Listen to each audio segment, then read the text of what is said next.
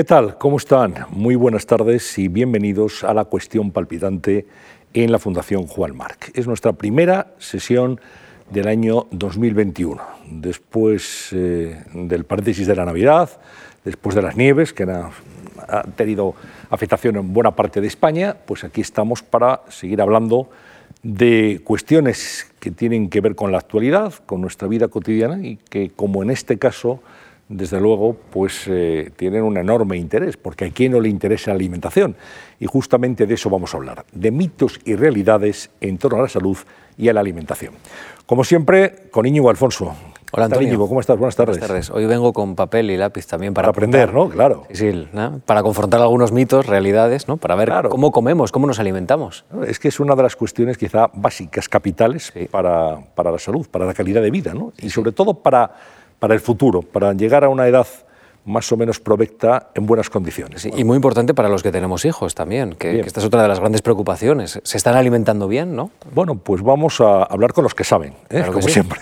Nosotros preguntamos y ellos responderán. Y ellos son José Manuel López Nicolás, muy buenas tardes, bienvenido. Buenas tardes, muchísimas gracias. Es vicerrector de Transferencia y Divulgación Científica y catedrático de Bioquímica y Biología Molecular en la Universidad de Murcia. Es autor de varios libros de divulgación científica. Entre los últimos, eh, uno que ha cosechado bastante éxito, Un científico en el supermercado y también Reacciones cotidianas. Ha obtenido varios premios nacionales e internacionales de comunicación científica. Gracias por estar aquí. Gracias también a Alfredo Martínez Hernández. Muy buenas tardes. ¿Qué tal? Buenas tardes.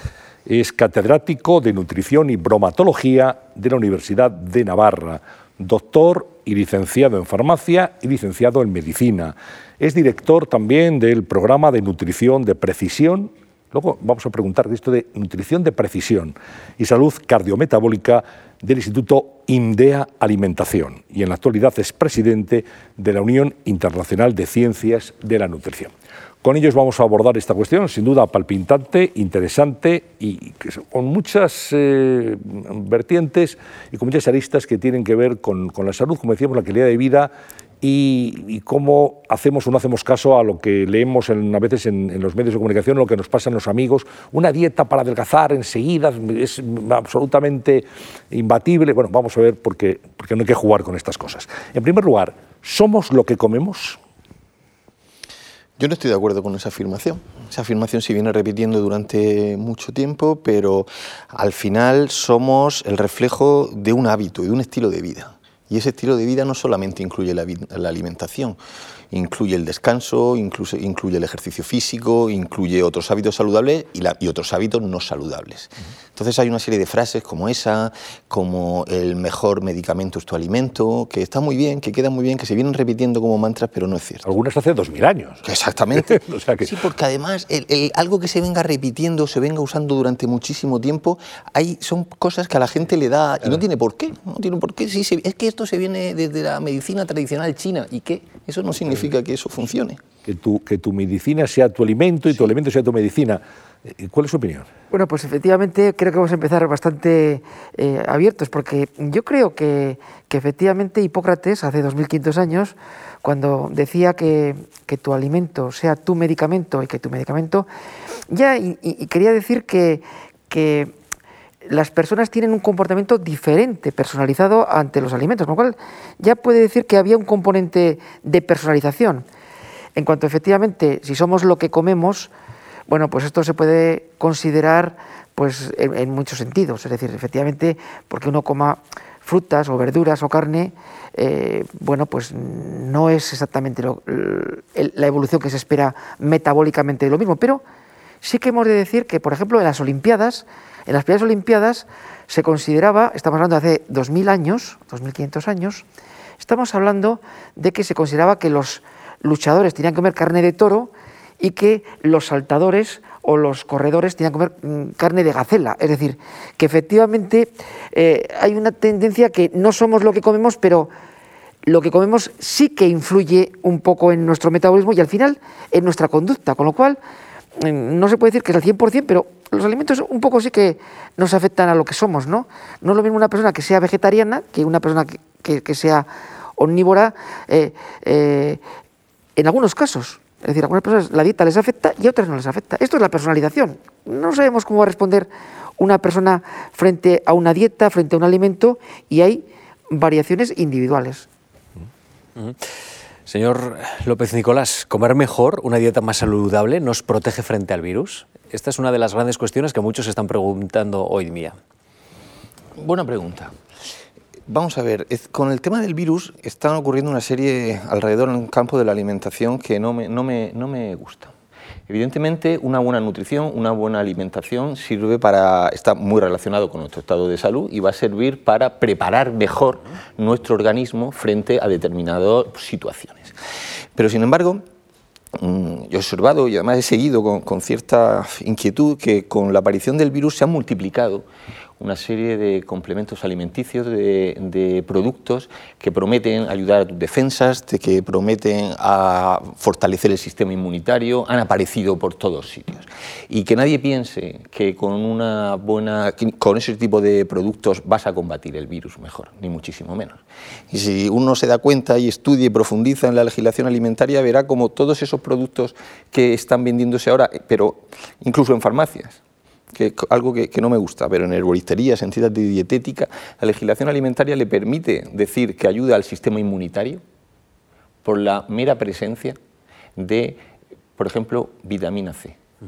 Que tú puedes tener en, en una naranja, exprimes una naranja y tienes 20 mm, veces más de vitamina C de la que puede haber en una caja de esos complementos alimenticios. Estoy poniendo un ejemplo grosso modo. Entonces, resumiendo, están proliferando una serie de productos que se nos venden como que nos pueden ayudar a combatir el virus y que realmente, aunque son legales, éticamente no me parecen correctos. Profesor Martínez. Bueno, simplemente hay que recordar que la nutrición sirve para prevenir la enfermedad, sirve para mantener la salud y sirve para tratar algunas enfermedades, no todas. Por tanto, es verdad que ahora con la pandemia, con el COVID, sí que es verdad que algunas personas que están bien alimentadas van a responder mejor frente a eh, el ataque a la infección del virus. Es verdad que el virus, el COVID-19, el coronavirus, pues mm, tiene un componente, lo que se llama la tormenta inflamatoria, y sí que hay algunos alimentos que ayudan un poco a neutralizar ese efecto, pero hay que ser también prudente, como el profesor López Nicolás ha comentado, de que muchas veces se ha vendido mm, eh, productos, sustancias, incluso nutrientes con funciones que no han sido demostradas o que han sido demostradas en un contexto muy diferente, como ha comentado la vitamina C, pues efectivamente la vitamina C en las células tiene hasta efectos antihistamínicos, pero nadie toma vitamina C como para evitar una, un proceso, digamos, de anafilaxia.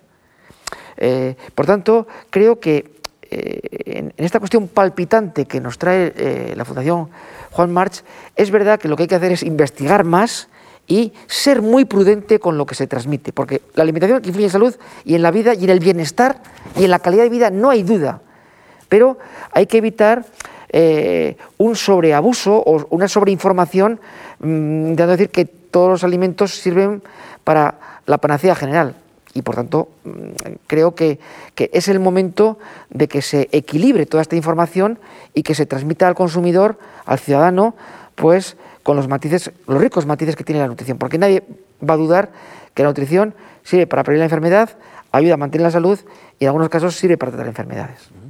Hablando de, panaceas, eh, profesor López Nicolás, quería preguntarle acerca de la dieta mediterránea. Eh, parece que es el arco de bóveda, que es eh, la clave de, una buena alimentación. Me gustaría más que nos explicara, para que supiéramos todos exactamente qué es la dieta mediterránea, en qué se basa y si realmente es la nutrición que debemos de seguir. La dieta mediterránea creo que se nos está yendo un poco la mano con la dieta mediterránea, o por lo menos se nos está yendo la boca. ¿A qué me refiero con se nos está yendo la boca? A que presumimos mucho de ella presumimos mucho de la buena alimentación, presumimos mucho del consumo de verduras, de hortalizas, de frutas en, el país donde vivimos. Y efectivamente ahí está la fuente de la dieta mediterránea, pero la seguimos. Ese es el problema. Que decimos que en este país la seguimos continuamente y sin embargo lideramos, lideramos una serie de clasificaciones que son absurdas de obesidad, de obesidad infantil. Entonces, ¿qué está ocurriendo? Y de la dieta mediterránea también, mm, primero, a mí la palabra dieta nunca me ha gustado, nunca me ha gustado. porque la palabra dieta te, ya te, evoca, te lleva a restricción en, alimentos, a adelgazar rápidamente, etc. Incluso la palabra alimento tampoco me gusta como qué alimentos son buenos, qué alimentos son malos. Me gusta, como he dicho, hábitos saludables. Pero ya hay, hay, mm, elementos de la dieta mediterránea, que vuelvo a decir que me gusta más del estilo mediterráneo de vida, que son mucho más que la dieta, pero hay tipos de productos que realmente no eliminaría en absoluto, y personalmente no lo elimino, pero por ejemplo hablan de la dieta mediterránea y todo el mundo nos viene el vino, nos viene a la cabeza. ¿Es un producto saludable el vino? No, no lo es. Es decir, no podemos incluir en la dieta mediterránea como un producto estrella a un producto que lleva alcohol, ni muchísimo menos. El alcohol es malo en cualquier tipo de, de concentración. Ahora bien, ¿Usted toma vino porque forma parte de la dieta mediterránea o lo toma para la típica frase de una copita de vino al día es buena o dos copitas para el corazón? Eh, yo tomo vino, sí. ¿Voy buscando esos efectos? ¿Necesito esos argumentos científicos para consumirlo? No, ni muchísimo menos. Lo toma por placer. Por placer, porque socialmente, porque con mi mujer, con mis amigos, pero no digo porque al corazón le vaya a ayudar mejor. Entonces, la dieta mediterránea tiene una serie de componentes que son básicos como ha dicho el profesor, en la prevención, en preparar el cuerpo humano, incluso para tratar determinados tipos de enfermedades. Pero no abordemos todos los productos de la dieta mediterránea típicos como tales, como igual, que tienen el mismo efecto, y por favor, sigámosla más y no presumamos de ella cuando no la continuamos. Frutas, verduras, aceite, de oliva, es aceite de oliva virgen extra, mm, legumbres, determinados cereales. Tenemos las herramientas y las tenemos seguramente mejor que en otros sitios. Pero, pero luego, cuando ves esos índices y esas clasificaciones, no, desde luego no reflejan el consumo de ese tipo de productos. Doctor, ¿cómo ve usted la dieta pues, mediterránea? Eh, efectivamente, primero habría que comentar que hay varios tipos de dietas mediterráneas, es decir, todas están en, en la zona del mar Mediterráneo, en el medio de la tierra, pero realmente pues la dieta mediterránea incluye pues, aspectos de Grecia, aspectos incluso de Egipto eh, o, de Marruecos o por supuesto de Italia o de España. Es decir, eh, la verdad que hubo unos, bueno, quizá algunos de los asistentes recuerdan Ansel Case, que fue un investigador, que fue el que primero encontró que un determinado patrón de la dieta mediterránea prevenía frente a enfermedades cardiovasculares. Después, eh, investigadores griegos, por ejemplo, Antonia Tricopoulou, eh, eh lo que llaman un eh, modelo de dieta o de adherencia a la dieta mediterránea, con siete o nueve preguntas. Ahora, por ejemplo, para saber si una persona se adhiere a la dieta mediterránea, se le preguntan entre 14 y 17 preguntas, que si consume frutas y verduras, aceites, la cantidad, si, mm, yogures, carnes, pescados, sofritos, es decir, eh, en el fondo el vino aparece también que es un elemento convencionalmente dentro de la dieta mediterránea, pero los avances actuales, pues hay que tener mucho cuidado y yo diría que el que consume algo de vino puede, puede seguirlo, pero el que, el que no lo consuma no se le puede recomendar que, para que se adhiera a la dieta mediterránea deba consumir vino. Una cosa es que alguien modestamente pueda consumir. Por tanto, yo diría que hay muchas o varios tipos de dietas mediterráneas y lo que hay que saber es cuantificarla, porque a todo el mundo, a todas las personas, a todos los individuos, no les va la misma dieta mediterránea. Y yo lanzo una pregunta que puede ser útil. ¿Es bueno desayunar o no? Buena pregunta. Bueno, pues ya que lanzado la pregunta, vamos a, a un turno de respuestas entonces. Mm, como ha dicho el profesor Martínez, estoy de acuerdo absolutamente en la personalización de la alimentación. Claro, este es el tema. La personalización de la alimentación, y en este caso tampoco podríamos decir, ¿el desayuno es bueno para esta persona o para otra persona? No, vamos a ver qué actividad va a realizar esa persona a lo largo del día. Si yo me voy a levantar como me voy a levantar mañana y voy a dedicarle al ordenador pues toda la mañana sentado, no necesitaré el mismo desayuno que si me voy a levantar y voy a tener una actividad física que me necesite de esa energía. Entonces, hay que personalizarlo según la persona y, y, hay que personalizarlo según la actividad que vaya a realizar esa persona. Pero el mito ese de el desayuno es lo que siempre se ha dicho, hay que desayunar como un rey, hay que comer como un, príncipe. Pues un príncipe y cenar como un mendigo. Correcto. Y el desayuno es la comida más importante, del día. Eso lo decía la industria. Eh, aquí, eh, y puede llegar a ser que sí, puede ser que exacto, sí. Exacto, claro. Que, mm, tenemos un público que, no estamos en contra del desayuno, es decir, lo que oh, decir que no todo el mundo tiene que consumir el mismo tipo de desayuno. Claro. Y que, por ejemplo, lo que en España se parece extraño, dice, oye, comer garbanzos para, para desayunar. Eh, en un programa de radio hace unos... en Radio Nacional precisamente. Mm, Dicen, eh, una, una madre decía, porque me, me ha dicho un nutricionista que, que- que si el niño quiere comer garbanzos que pueda. Y, y yo digo, pero si, si en los, el desayuno anglosajón son alubias durante años y, y chorizo o bueno chorizo salchichas eh, o bacon. Es decir yo creo que esto es lo que tenemos que ir ya orientándonos. La respuesta es interindividual y no se le puede recomendar a todo el mundo el mismo desayuno la misma comida y la misma cena. Hay que valorarlo cuantificarlo. Esto está clarísimo que es un tema que hay que valorar y te, dejo la palabra porque después yo voy a hablar de las nuevas escalas y nuevos scores o sea que Sí, sí, sí, Pero, pero además, una vez que ya tenemos claro que según la persona y según la actividad que vaya a realizar la persona, bien, pero ¿y los ingredientes de ese desayuno? Seguimos anclados en el vaso de leche, con los cereales, con las galletas, con eso rápidamente. Salen los niños, les preparamos rápido porque hay que salir al, al- al colegio. Venga, no, no. Esos productos, aun ya siendo personalizados, no son recomendables ni muchísimo menos. Los desayunos últimamente están tomándose, están siendo ricos en productos ultraprocesados, llenos de azúcares, llenos de grasas no saludables, llenos de sal. No puede ser ese tipo de desayuno, independientemente de la persona y de la actividad. mira, eh, Y, y realmente ahí, ahí me ¿Cuál preocupa... sería, la, cuál sería, perdón, la alternativa a eso? Oh, y existe muchas alternativas, por ejemplo, la fruta. La fruta, claro. Pero pensamos, no, para el día siguiente tengo que, tengo que preparar un bol de fruta, un bol de fruta que se va a llevar mi hijo o mi hija al, colegio. Vale, madre mía, pero es que tengo que trocearlo, tengo que prepararlo el día anterior o ese mismo día me levanto tarde. Bueno, es que también tenemos que dar un paso adelante nosotros. Tenemos cereales, tenemos frutos secos, frutos secos que se, de una, en un perfil nutricional buenísimo, pero hay que ir a comprarlos, hay que prepararlos, hay que dar un paso adelante y no lo hacemos porque vivimos en un mundo, por eso hablaba de el tipo de vida que llevamos, con esa rapidez, con esa inmediatez, que no nos permite ¿no? reflexionar y parar. Y eso es un problema, y un problema muy gordo. Y después está en el campo del, del desayuno, y dejar que meta el dedo ahí también, el tema de la publicidad el tema de la publicidad alimentaria, sobre todo destinada, ya que estamos hablando del desayuno, al público infantil. Los niños, ¿eh? Yo estoy viendo una- unas cajas de cereales que te dicen enriquecidas en hierro, donde aparecen ah, enriquecidas en hierro, vitaminas y minerales, que, omega 3, que aparece un muñeco que te regalan algo, que los ves y que te hagan... Y luego nos preguntamos, ¿de dónde salen esos índices de obesidad, de caries, de diabetes? Claro. Ahí tienes el origen.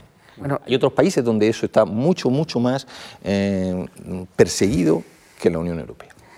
Bueno, simplemente, eh, la verdad que el profesor eh, ofrece muchas posibilidades para, para recordar, porque ahora se me ocurría hablar de la crononutrición, que tiene un fundamento, pero, y de hecho en Murcia hay un, un grupo muy potente, ¿no? En Madrid. En Madrid y Garaulet, etcétera, ¿no? Marta Garolet. Y, y- pero realmente hay que ir pensando que el reparto del consumo de calorías, el consumo de proteínas y otros carbolípidos, eh, la respuesta metabólica de cada persona es diferente. Y a unas personas les conviene cenar más y otras menos. Por tanto, esto es un tema que sí que efectivamente la ventaja es que se está investigando y ahora, por ejemplo, eh, no sé lo que opinará el profesor, pero el tema de las dietas intermitentes, el ayuno El intermitente. ayuno intermitente. ¿eh? Mm, que ya hay diferentes modalidades. Es decir, pues yo creo que a algunas personas les sienta bien y a otras no les sienta bien. Yo no, no me puedo eh, negar, decir que son malas. Lo que puedo decir es, algunas personas no las van a poder seguir y algunas les van a producir algún tipo de beneficio. Y hay mm, variantes y hay eh, elementos. Al final, yo creo que sí que en esta charla distendida que estamos teniendo, sí que me gustaría transmitir el, mensaje- el- el- el mensaje de que eh, igual que ya se sabe que para los fármacos no todo el mundo responde igual, es decir, una- un antihipertensivo, pues hay una secuencia. Unos le dan el- un diurético, después eh, le dan IECAS, etcétera, eh, con un proceso secuencial, porque no todo el mundo responde de la forma igual. Y aquí me viene el ejemplo de nutrición típico. Ahora mismo, cuando una persona tiene hipertensión, a todo el mundo se le dice, tiene que dejar de tomar sal. Y se ha demostrado que genéticamente, al 50% de las personas aproximadamente, el, dejar de tomar sal no les sirve para nada para bajar su, su presión arterial, con lo cual le- les obligas a un, a un esfuerzo adicional sin ser necesario que, que haga. Pero eso tiene solución, la genética. Ya se saben los polimorfismos, las mutaciones, que a una persona le hacen más sensible al sodio respecto a la hipertensión. O sea que vamos avanzando y que, y que se piense que comemos peor en algún sentido porque hay más obesidad, pero comemos mejor porque eh, conocemos mejor eh, las funciones de los nutrientes. O sea que... Les, estoy escuchando y, claro, me doy cuenta de que hay que tomar muchas decisiones cuando vamos a comer, cuando vamos a desayunar, vamos a cenar, vamos a, también a, bueno, pues a almorzar.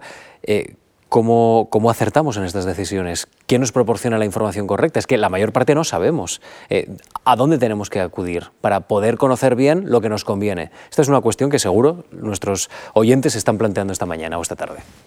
Pues sin duda, sin duda. Es decir, eh, la cuestión es que como todo, como la ciencia, como el propio COVID, hay ignorancia, hay también intereses creados, hay intereses comerciales. Efectivamente, uno no puede estar todo el día eh, preocupado por si toma este alimento que le va a sentar bien o mal. Hay que dar unas normas generales y, bueno... Eh, y saber acomodarse. Acomodarse, pero yo también yo creo que la nutrición tendría que ser una asignatura, bueno, la nutrición, incluso el estilo de vida, para meter también la siesta y meter la actividad física y meter todo. Tendría que ser una asignatura de formación, igual que, que en nuestros tiempos somos, eh, pues eh, la gimnasia era una asignatura que se veía como muy extraña. Y ahora, en cambio, nadie duda que la actividad física es vital, pero no como deporte, sino simplemente pues, por motivar en hacer un ejercicio. Por tanto, yo creo que una cuestión importante de nutrición es educar. Mm. Y ya digo, y también ahora, eh, bueno, pues saber filtrar. Yo creo que hay que recurrir a los profesionales para que en un momento determinado, los nutricionistas, los dietistas, que eh, puedan en un momento determinado orientar a la población. Esto daría para mucho juego. La verdad es que no quiero monopolizar, pero efectivamente es las tres P, personalizada, poblacional y planetaria. Todo tiene que llevar una, una nutrición, ¿no? Respecto a estos últimos temas que han salido, han salido muchos. Aquí en un momento quiero decir algunas cositas rápidas. Uno, ahí se habla, por ejemplo, del tema del ayuno intermitente. Tan de moda ahora, ¿no? Tan, de moda. Que produce Una, una, respuesta antiinflamatoria, se Exactamente. Dice, sí, sí, fíjate, y luego hablaremos de, palabras con jerga científica, antiinflamatorias, cosas que llaman la atención. Pero una cosa hay que decir: el ayuno intermitente eh, no me gusta ni todas esas personas que ahora mismo lo siguen como si fuera, como si fuera un mantra pero tampoco hay que rechazarlo.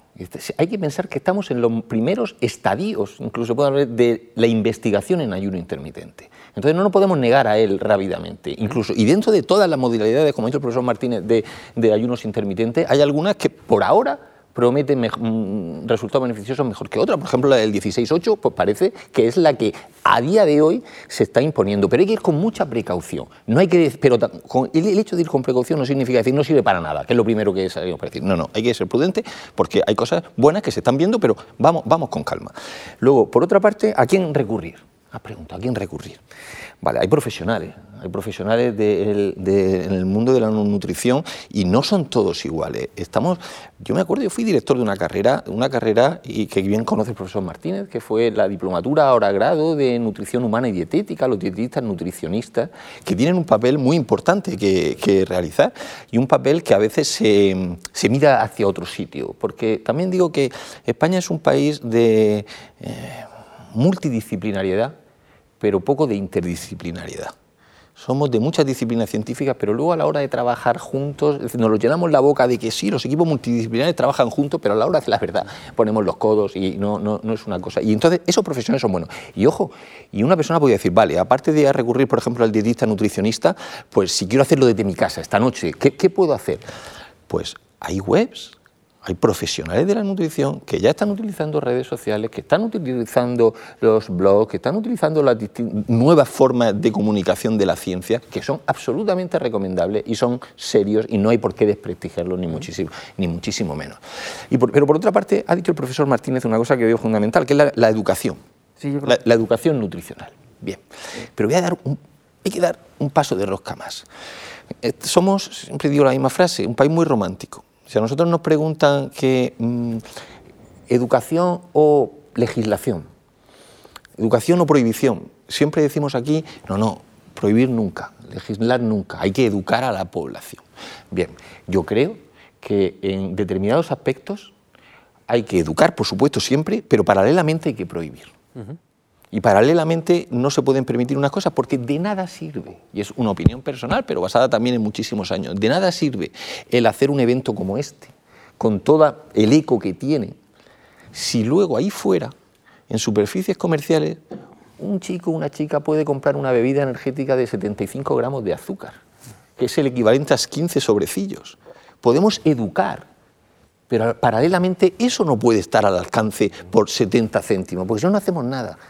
Y ya cuando esté todo el mundo esté basado en esa educación, pues podremos luego actuar correctamente. Lo estamos viendo con el coronavirus.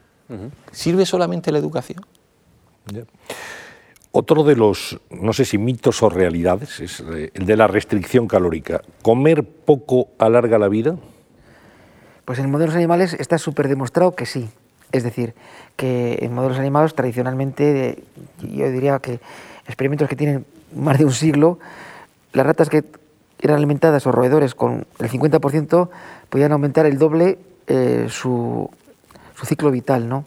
En humanos es más difícil de demostrar. Se supone que, que efectivamente eh, un consumo equilibrado de nutrientes y con un ajuste en las calorías podría ser útil, pero son experimentos que éticamente son muy difíciles de llevar a cabo. Eh, y por otra parte, bueno, en el otro extremo, Probablemente todos hemos oído el tema de la hambruna holandesa durante la Segunda Guerra Mundial. Eh, los niños que nacieron en el invierno, creo que de 1944, en el norte de Holanda, de los Países Bajos, para hablar con más precisión, pues resulta que al cabo de, ahora tienen aproximadamente 70 años, 72, 74, bueno, exactamente eh, tendrían que tener 56, 76 años, estas personas se ha demostrado que las madres sufrieron una restricción energética porque hubo una hambruna. Aquel invierno fue muy, muy duro para eh, las embarazadas en los Países Bajos. Pues estas personas, comparadas con personas de la misma edad del sur del país o con hermanos que habían nacido uno o dos años antes, han tenido más enfermedades, son más obesos, son mm, más proclives a sufrir enfermedades cardiovasculares. Esto se llama lo que se llama programación perinatal. ¿Qué ocurre? Que la madre eh, mantuvo al niño en la placenta alimentando lo mejor que podía, pero de una forma que se llamaba austera. Cuando este niño eh, se acostumbró a sobrevivir con poco, porque los niños eran normales, de, prácticamente de peso, prácticamente de, de la mayor parte de las funciones, pero cuando tenían cuatro o seis años empezaron a comer mucho más que los que estaban en, el sur del país o de, sus hermanos.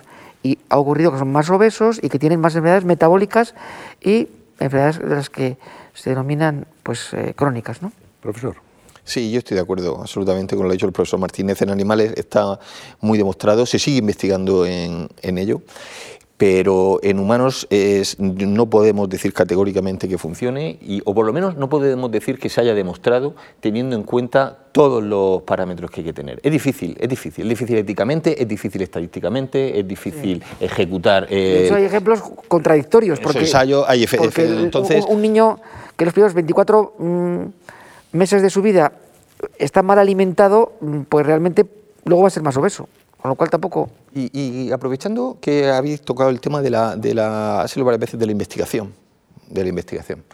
hay una serie de disciplinas científicas donde prudentemente la población cuando le pregunta se calla, porque no son nuestra, no, no entendemos de ello. ¿no? A mí me preguntan de nanoóptica y digo, me preguntan de ingeniería de los materiales tal y tal. Pero de nutrición no solamente todo el mundo opina, sino todo el mundo sienta cátedra y todo el mundo sabe. Esto es parte del problema. y esto es parte del problema, que no, no, exactamente, parece como, ah, sí, claro. No, no, pero eso evita la investigación seria porque realmente no hacemos caso. Pero ocurre también algo, que, quiero dejar claro ahora que ha salido el tema de la alimentación, de la restricción calórica, etcétera. Por ejemplo, el famoso tema de los huevos, cuando se habla de los huevos que si la gente, ¡ay! Los científicos, los científicos es que no se enteran. Porque mira, primero se podían tres, luego dos, luego uno, luego no había que tomar, luego dos, ahora se puede tomar todo. Entonces, la ciencia no, no, esto es un cachondeo. Eso lo oímos en todos los sitios. Bien, yo quiero remarcar aquí que en esa contradicción, no, no es la palabra, no es contradicción, que en esos casos, ahí es donde la ciencia demuestra su verdadero valor. Porque la pseudociencia afirma y la ciencia duda. Y en la ciencia, los científicos no tenemos el más mínimo problema desde la humildad en rectificar cuando hay nuevas evidencias científicas que demuestran que lo que habíamos dicho antes, porque eran las evidencias científicas, con los aparatos, con la bibliografía que había entonces, decíamos.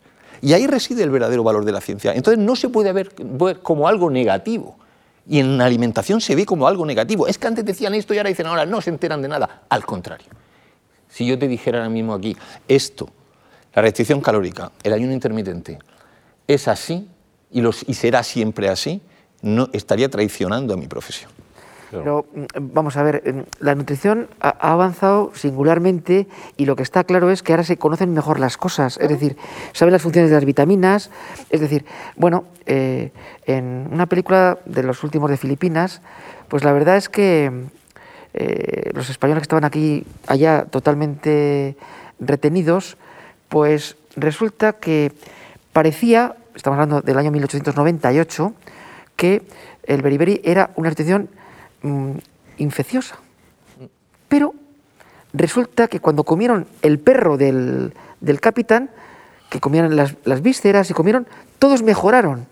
Con lo cual quiero decir que era un error que estaba, y el ejemplo ya más clásico es los esquimales que tenían muy pocas enfermedades cardiovasculares, a pesar de que comen eh, pues, carne de oso, de foca y que toman muchísima grasa. Efectivamente, como ha comentado, el profesor López Nicolás, hay una, una, cuestión que está muy clara. No se sabía y ahora se sabe que no toda la grasa es igual, que hay grasa saturada, poliinsaturada y monoinsaturada. Pero el verdadero reto que va a haber esta ahora, la cuestión palminante, es que probablemente ya vamos a estudiar el papel de cada uno de los ácidos grasos individuales. Es decir, que ya no vamos a hablar de si es omega 3 o omega 6, vamos a decir, ¿es el DHA o es el EPA? Y esto va a ocurrir con los aminoácidos. Ya se sabe que un aminoácido, como la leucina, pues tiene unas propiedades un poquito diferentes al resto de los aminoácidos, no como proteína, que también lo tiene. Y, cuando hablamos de las vitaminas, pues del triptófano, es decir, pues realmente eh, eh, cuando los, eh, se estuvo en México, pues que la dieta tiene maíz, básicamente en vez de cereal, pues falta un aminoácido que se llama el triptófano y las personas tenían un, tipo de enfermedades si no comían otro tipo de, alimentos. Por lo tanto, se va avanzando, pues poco a poco y a veces ya de forma consistente hay que tomar aminoácidos esenciales, hay que tomar minerales y vitaminas, hay que tomar eh, una cantidad de proteína adecuada, eh, hay que eh, regular los ácidos grasos, hay que regular pues, la cantidad de azúcar y sin embargo la fibra o azúcares complejos no hay tanto problema. Es decir, yo aquí quería comentar una cosa. Efectivamente, Efectivamente, hay que ir. Ha puesto un, ejemplo muy claro cuando hablas de los ácidos grasos omega 3. Ya no hay que hablar de los ácidos grasos omega 3, hay que hablar de uno o de otro con las propiedades de cada uno individualmente. Va, bien, hasta ahí, bien. Pero eso, eso que hay que hacerlo así, luego cuando se traslada al producto que nosotros consumimos, cuando se traslada al lineal de la superficie de comercial donde tú vas a comprar, que es lo que muchos mm, espectadores ahora mismo están pensando, hay que llevar mucho cuidado con eso. ¿Y a qué me refiero mucho cuidado con eso? En Japón, hace muchos años, hace ya muchos años, fueron los pioneros en lo que se llamaba la alimentación funcional. Los alimentos funcionales, por decirlo de alguna forma, son los que están enriquecidos, ¿no? Enriquecidos en muchos de los ingredientes que está diciendo el profesor Martínez. Enriquecidos, imagínense, es muy difícil. De hecho, yo a, mis alumnos en la Universidad de Murcia les pongo un ejercicio. Por favor, tráigame mañana un cartón de leche. Y entonces al día siguiente todos me lo traen. Ninguno acierta. Digo, es que yo soy pedido un cartón de leche, pero tú me lo traes enriquecido en vitamina D, tú me lo traes en calcio, en omega 3, en fibra, en jalea real, todos están enriquecidos. No, esos son los alimentos funcionales. Bien, la idea era buena, la idea era buena, porque la idea que tenían en los japoneses era que ayudara a mm, determinadas carencias que se había visto en la nutrición a través de esos alimentos. Pero ¿qué ocurre? Que en Europa hemos tergiversado la idea. Y entonces, la Autoridad Europea de Seguridad Alimentaria lo que ha, dicho es que algunos ingredientes se ha demostrado su efectividad real, sobre todo vitaminas y minerales, pero otros ingredientes rimbombantes que todos nos suenan, a día de hoy, incido en a día de hoy, por lo que he dicho antes, no se sabe lo que va a pasar, pero no han demostrado ninguna efectividad, que no significa que sean malos. Por ejemplo. Sino, por ejemplo, uno que nos puede sonar a todos, Lactobacillus casei. Ayuda a las defensas, siempre se nos decía. Yo no digo que no ayude, yo he dicho que, digo que a día de hoy la Unión Europea no ha dado ninguna alegación saludable. Isoflavonas para la menopausia. no ha dado ninguna. La famosa carnitina, la famosa taurina, todos esos ha dicho que a día de hoy no hay ninguna tal. Pero ¿qué ocurre? De hecho, el colágeno, el ácido hialurónico, no hay ninguna alegación saludable de forma oficial dada. Pero entonces tú, ustedes podrán pensar, los espectadores, y quiero que les quede claro esto, podrán pensar, bueno, pero este señor de Murcia que ha venido nos está diciendo que no, pero yo puedo ir a una farmacia o puedo ir a un centro comercial y me veo un producto que dice lactobacillus casei y debajo ayuda al sistema inmunitario. O colágeno, ayuda a las articulaciones. ¿Qué me está contando? Claro, porque hay un truco. Esa legislación tiene un resquicio abierto que dice que añadiendo el 15% de la cantidad diaria recomendada de uno de los ingredientes que sí han sido aprobados, tú ya puedes decir la alegación correspondiente. Voy a darle un ejemplo claro. Esos que dicen, bien grande, lactobacillus casei, y abajo dice ayuda al sistema inmunitario. Si tú das a la letra pequeña hay un asterisco y le han tenido que incluir, por ejemplo, por ejemplo, vitamina C. ¿Por qué? Porque la vitamina C sí que ha sido aprobada para poder decir que ayuda al sistema inmunitario. No sé si me están explicando. Si tú le quitas la vitamina C, tú no puedes poner que ese producto ayuda al sistema inmunitario. Si tú le quitas los famosos complementos alimenticios, por ejemplo, que dicen productos que llegan a la memoria, que lo toman los alumnos para estudiar o las personas mayores con problemas, le han metido vitaminas y minerales, por ejemplo, fósforo, que siempre nos han dicho ayuda a la mente. Bien, le voy a dar un ejemplo, un solo ejemplo. En, en una sardina, en una sardina hay el mismo fósforo, o podría decir hablar de vitamina, que en tres cajas de esos complementos. Una sardina me puede costar unos céntimos, tres cajas me pueden costar 70 euros. Pero yo meto la vitamina o el fósforo para poder decir eso. Y ahí está el truco. En la letra pequeña. En la letra pequeña. Entonces, por lo que ha dicho el profesor Martínez, sí, hay que estudiar los micronutrientes individualmente, pero al final, según la legislación actual, lo que tú te tomas es el producto que lleva ese micronutriente y lleva muchísimas otras cosas. Entonces, el balance de todo el producto es el que tiene que ser positivo. Porque a día de hoy tú te puedes tomar un producto que lleve la peor grasa, el peor azúcar, sal por las nubes, y porque lleve una cantidad de potasio, tú puedes decir que ayuda a la tensión. Ya, ¿y todo lo demás qué? Hay que trabajar mucho con la publicidad entonces, ¿no? Y con la comunicación alimentaria. Pues, desgraciadamente, y esto lo repito mucho, y este tema, llevo muchos años en esto, desgraciadamente, ahora mismo, en una industria alimentaria, si yo tuviera que contratar a dos personas, y estoy llevándolo al extremo, evidentemente, sería un abogado y un experto en comunicación. Porque con esta legislación que hay hoy en día, el que sería para mí el primero, que sería el especialista en I D, pues resulta que hay empresas que le dices tú, mira, nosotros lo estamos viendo, queremos invertir, en, yo le digo, como parte de la universidad, oye, hacemos un contrato en la universidad, investigación, desarrollo, lo que siempre se ha dicho, fundamental. Y te dicen, pues creemos en el A y más D, pero si resulta que echándole un poquito de vitamina C o echándole un poco de potasio, puedo decir lo mismo que el que al final está invirtiendo en I más D, pues... Me lo ahorro. Me lo ahorro. Y esa situación hay que cambiarla. Hmm. Profesor Martínez Hernández, eh, ¿cree usted que, los programas de gastronomía, la información sobre gastronomía y, variedad de, nuestra alimentación ayudan a, conocer mejor nuestra dieta, a, a poder adaptarla mejor, a conocer mejores sabores y también a, digamos, a cuidar nuestro organismo? Bueno, la verdad que este es un tema muy interesante porque eh, entre los famosos cocineros, mm, gastrónomos, pues también es un, grupo muy heterogéneo. Es decir, hay algunos que conocen sus propias limitaciones y son muy eh, prudentes. Yo he conocido, pues, eh, incluso he tenido oportunidad de invitarles a un curso de verano, pues, a, a todas las estrellas Michelin de Guipúzcoa, ¿no?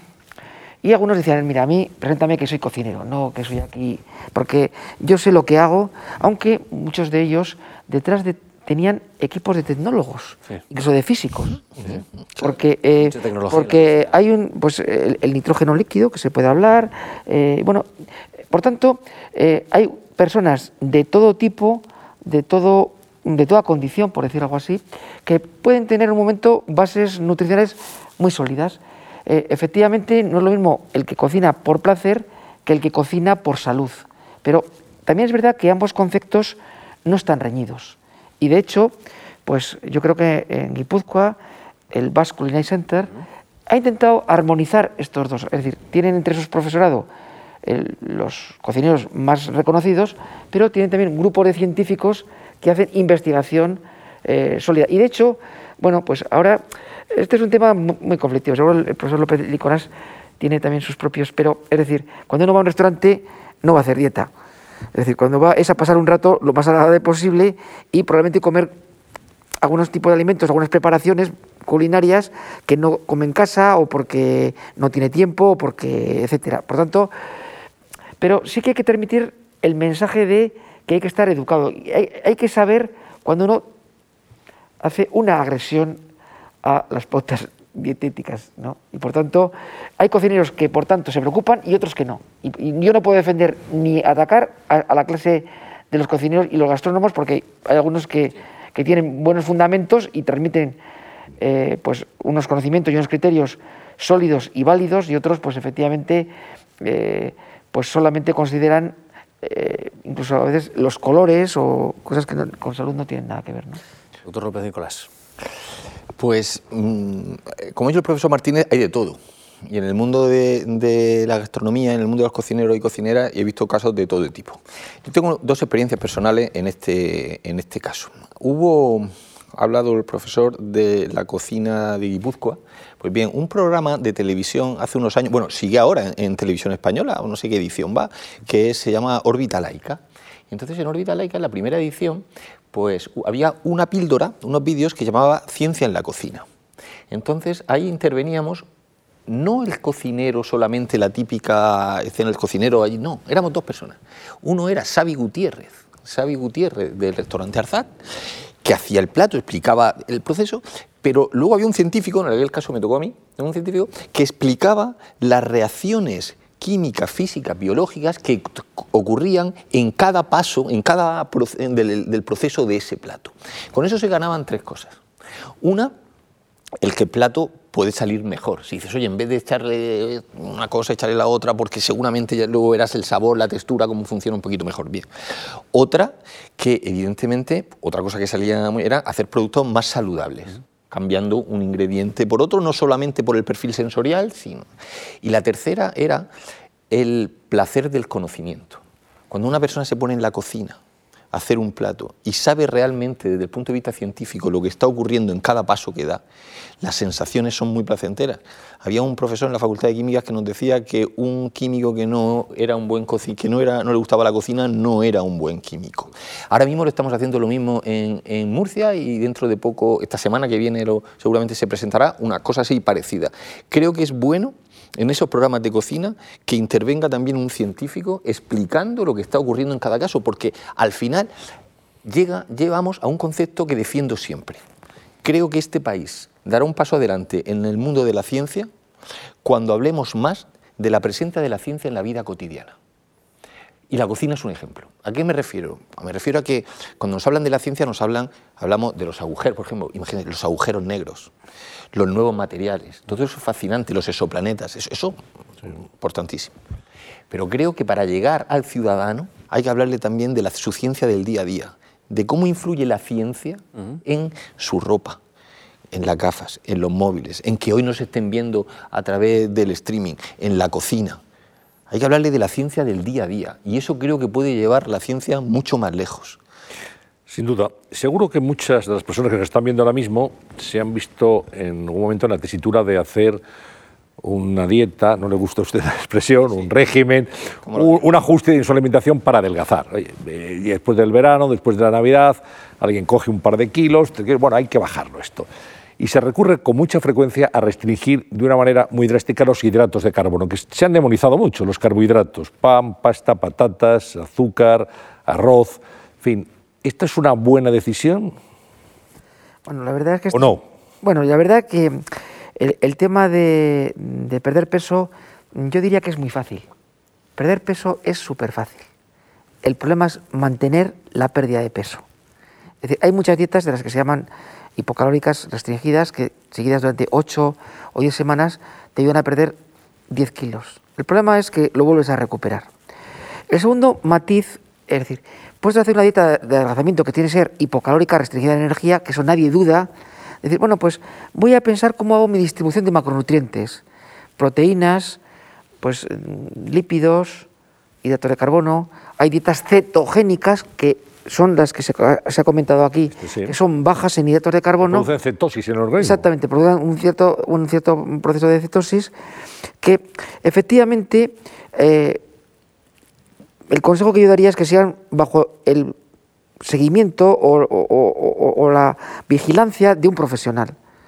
Porque realmente una dieta pues mm, cetogénica, que tiene pues tanto bastante proteína y bastantes lípidos y pocos hidratos de carbono, pues seguida durante seis u ocho semanas no es mala y por tanto se puede utilizar.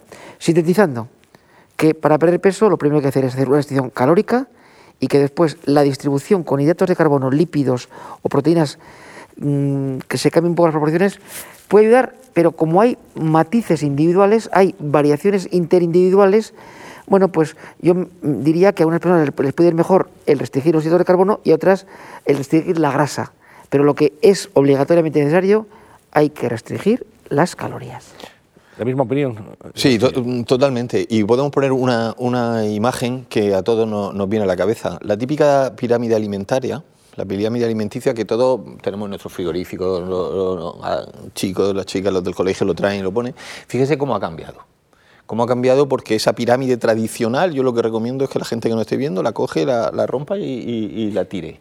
Hay otras pirámides que se han actualizado mucho más. Por ejemplo, estamos hablando de la pirámide australiana, que les recomiendo por lo que hablamos antes de qué fuentes pueden encontrar, el plato de Harvard, que tienen muchísima más sentido, ojo, en, el, en la actualidad. ¿Por qué? Porque esa pirámide tradicional tiene la base llena de hidratos de carbono de hidratos de carbono de los que estábamos hablando. Y ahí aparecen cereales, aparecen patatas, aparece pan, aparece etcétera. Pero, la- sí, pero hay que pensar cuándo apareció esa pirámide. Claro. Y esa pirámide apareció, apareció o se desarrolló más potentemente. que diga, apareció en Egipto, ¿no? Es correcto, bueno, sí.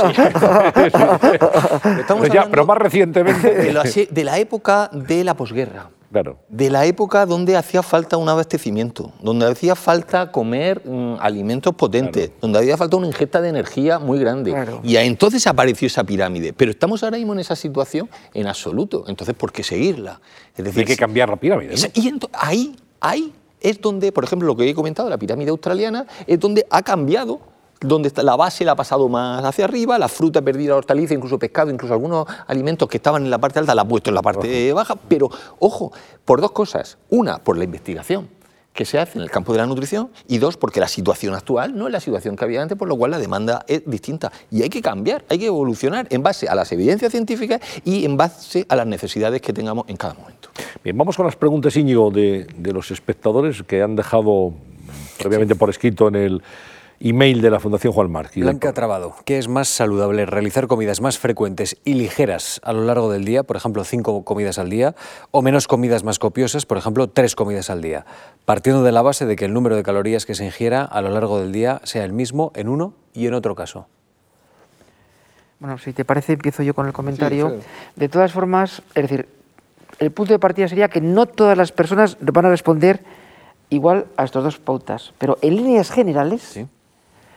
Eh, en general, ahora, no demasiadas comidas es mejor que repartir la, la ingesta calórica en siete tomas en lugar de en cuatro. En líneas generales, pero no se puede decir que todo el mundo deba seguir esa dieta porque algunas personas es bien sabido que eh, una cena muy copiosa les puede sentar peor y a otras mm, o les por tanto, pero la, la evidencia que empieza a emerger con estudios, digamos, de estadísticos y epidemiológicos es que quizá eh, es mejor no hacer demasiadas comidas a lo largo de un día. Sí, sí. Aquí estamos derribando un mito. Sí, es otro mito. El mito este que últimamente en los últimos años, de cinco comidas diarias, etcétera, lo poco, está derribando. poco y a menudo. Exacto, lo está derribando el profesor Martínez, pero es que totalmente apoyo ese acoso y derribo. Pero apoyo, mm, como ha dicho, personalizando, pero no está nada claro que eso de las cinco comidas diarias sea la, la mejor opción. Y también, ojo, aparte de lo que ha comentado de nuestra, la persona que ha lanzado la pregunta de distribuir la comida en tres o en cinco, y ha dicho, ha dicho, bien dicho, ha indicado teniendo claro que siempre es el mismo número de calorías. Bien, pero también hay que decir que el mismo número de calorías te puede venir con alimentos saludables o con alimentos poco saludables. O sea que no solamente influye el valor calórico, no solamente influye la distribución, sino también el tipo de alimentos que calidad. Cantidad y calidad. Correcto. Eso es. Eh, también Blanca Trabado, ¿los alimentos congelados sin procesar, crudos, tienen las mismas propiedades que los alimentos frescos? ¿Son igual de saludables? un alimento congelado un alimento congelado y luego bien descongelado, si el tratamiento culinario ha sido correcto, no, no hay ningún problema para consumirlo y no tiene por qué tener un perfil nutricional más bajo. Lo que sí puede llegar a tener es un perfil sensorial peor si se hace mal el tratamiento culinario. Pero el congelar, como ya me ha dicho, un, alimento procesado, pero no un ultraprocesado, la congelación y descongelación bien realizada no es ningún problema para el perfil nutricional del alimento. Sí, permítame, Íñigo, habla de procesados y ultraprocesados. ¿Qué diferencia hay? Bueno, porque. que nos quede claro. Claro, un, alimento ultraprocesado. Los alimentos ultraprocesados normalmente son los que son muy ricos en azúcares, muy ricos en sal, muy ricos en grasa de poco saludable, pero sin embargo, un alimento procesado puede ser perfectamente el aceite de oliva. El aceite de oliva es un alimento procesado. ¿Es malo? No. Un bote de garbanzos cuando está ya preparado, es un alimento procesado. ¿Es malo? No. Es decir, no solamente los productos que son buenos son los que directamente los estamos cogiendo. Hay procesados que son, son primero pertinentes, luego necesarios y luego saludables una lata de sardinas en aceite es procesado. Exactamente. Y es, saludable. Exactamente. ultraprocesado es todo aquello que no sabe muy bien, que ya me está... Lo que estábamos hablando de cuando estábamos hablando de los cereales, cuando estábamos hablando de las pizzas, cuando estamos hablando de hamburguesas... Algunos, algunos fritos congelados, fritos, correcto. Me, temo que para esto necesitaríamos mucho tiempo, porque ahora mismo hay un gran debate a nivel mundial para definir alimentos procesados y ultraprocesados, porque de hecho hay dos corrientes. Una la que se va en la composición es decir, cambias el, proceso, el ultraproceso, cambias la composición, y otra es el número de pasos tecnológicos o de transformación que, por tanto, ahora ese debate todavía no está totalmente eh, clarificado. Alberto Blanco dice, eh, como individuos irresponsables de menores, seguimos con las dudas sobre la leche, la leche y los productos lácteos. Sí, no, sí, pero no menores. Estamos como siempre con lo que estamos hablando de la dependencia. Ahora bien, la leche es, es decir, la pregunta es, ¿la leche es mala? No. ¿La leche es necesaria? Tampoco. Como producto que sea indispensable en nuestra dieta tal necesario. decir ahora, pero el calcio. No, claro, sí, pero hay muchas fuentes, Hay muchas fuentes. pero entonces, ¿es mala? No. Eso de que cuando aparecen los cinco pecados del... No. Ahora, ¿es absolutamente necesario tomar leche? Tampoco, puede sostener los nutrientes. Bueno, eh, aquí, eh, aquí podemos entrar en un debate y decir, la leche en una época de la vida para los mamíferos es esencial.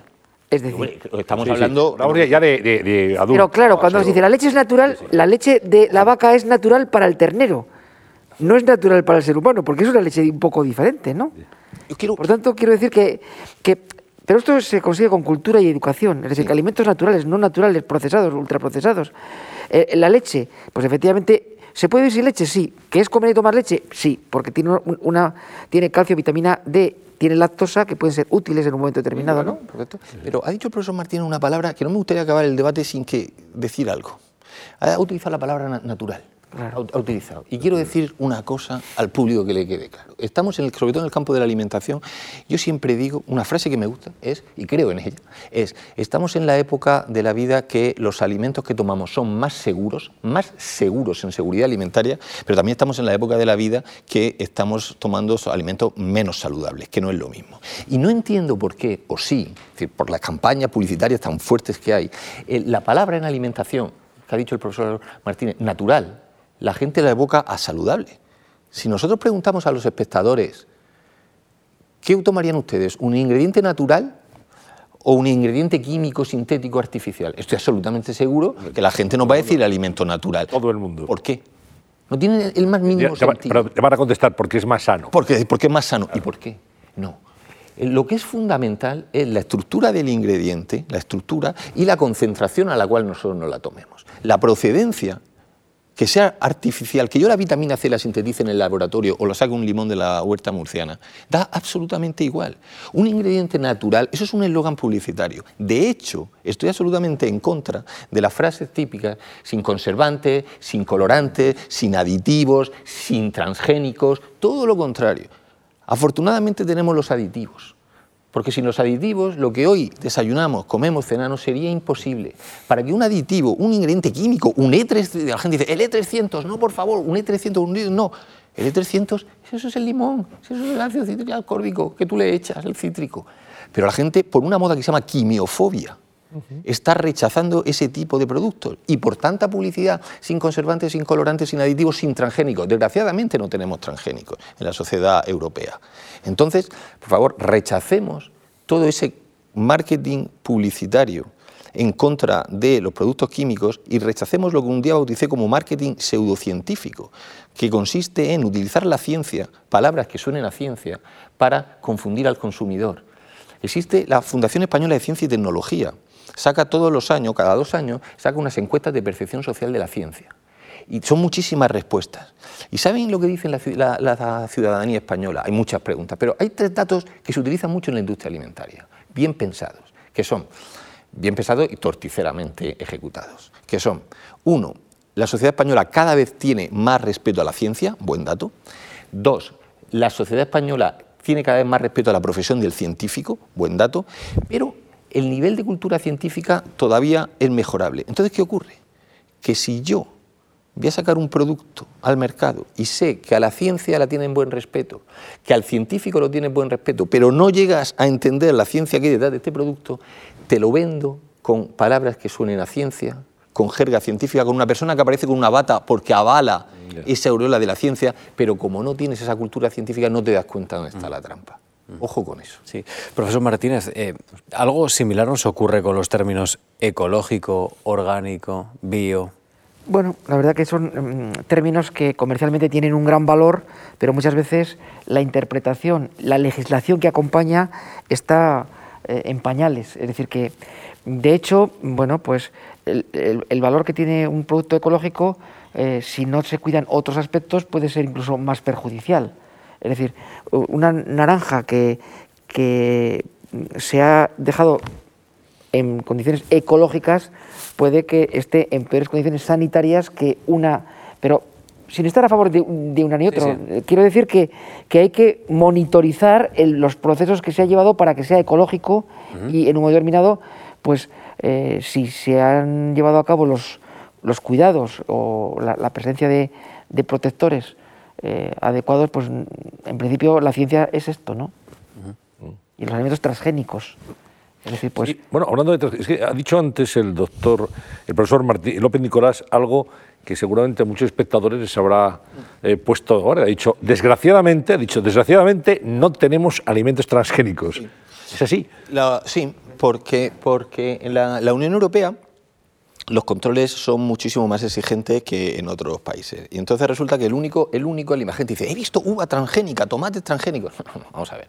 El único ingrediente autorizado en la, en la, Unión Europea para ser cultivado bajo modificaciones genéticas es el maíz, para, para alimentación. Se puede importar la soja. Se puede importar, incluso se podrían otros, pero realmente no se puede. Pero ¿qué ocurre? Que en otros países no hay ningún problema. Y en otros países se comercializan muchísimo, fuera de la Unión Europea.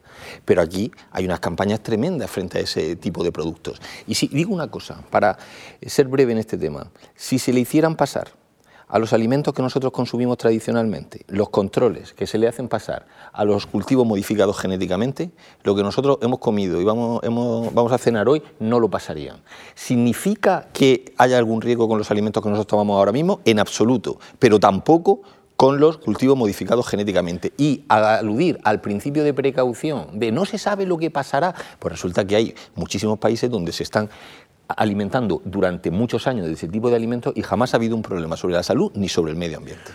Bueno, pues eh, llegamos hasta aquí. La verdad es que, verdad, Íñigo, muchos, muchos mitos se han derrumbado esta tarde. Absolutamente. Hemos aprendido muchas cosas. No sé si el doctor Martínez quería añadir algo más. yo realmente, pues, estamos ya acabando los mitos.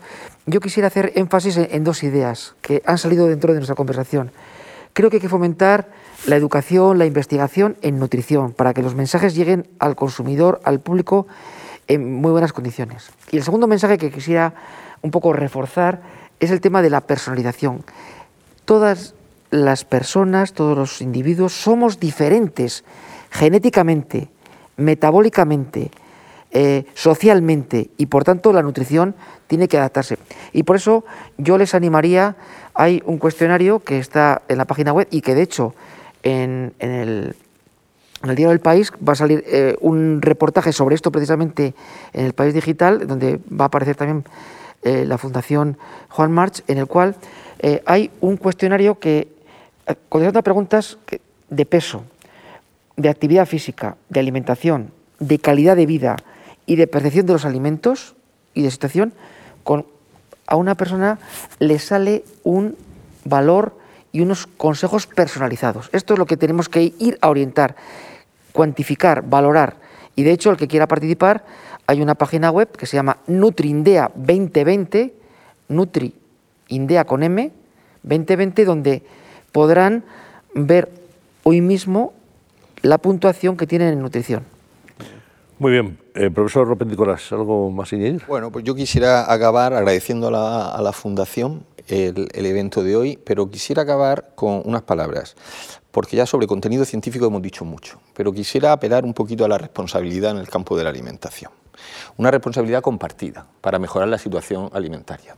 La gente normalmente habla de las empresas, ¿vale? De industria alimentaria. Yo no, yo no hablo de ellos solo. Creo que la responsabilidad cae en manos de empresas, pero cae en manos también de legisladores, cae en manos de gobiernos de poder luego esa legislación llevarla a cabo y multar a los que se saltan la ley, cae en manos de medios de comunicación a la hora de publicitar determinados comportamientos y productos que no son los más responsables, cae en manos también de famosos que tienen mucho eco, sobre todo en niños y niñas, y que no publiciten, por favor, productos que son insaludables.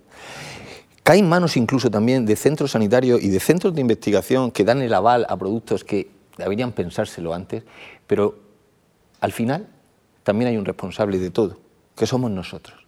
Estamos acostumbrados a echar balones fuera, pero al final la responsabilidad individual también existe. Ha empezado preguntando que cómo podían informarse. Existen esas fuentes de información. Demos el paso y no echemos balones fuera siempre de lo que nos ocurre. Fuentes de información siempre fiables y avaladas científicamente. Correcto.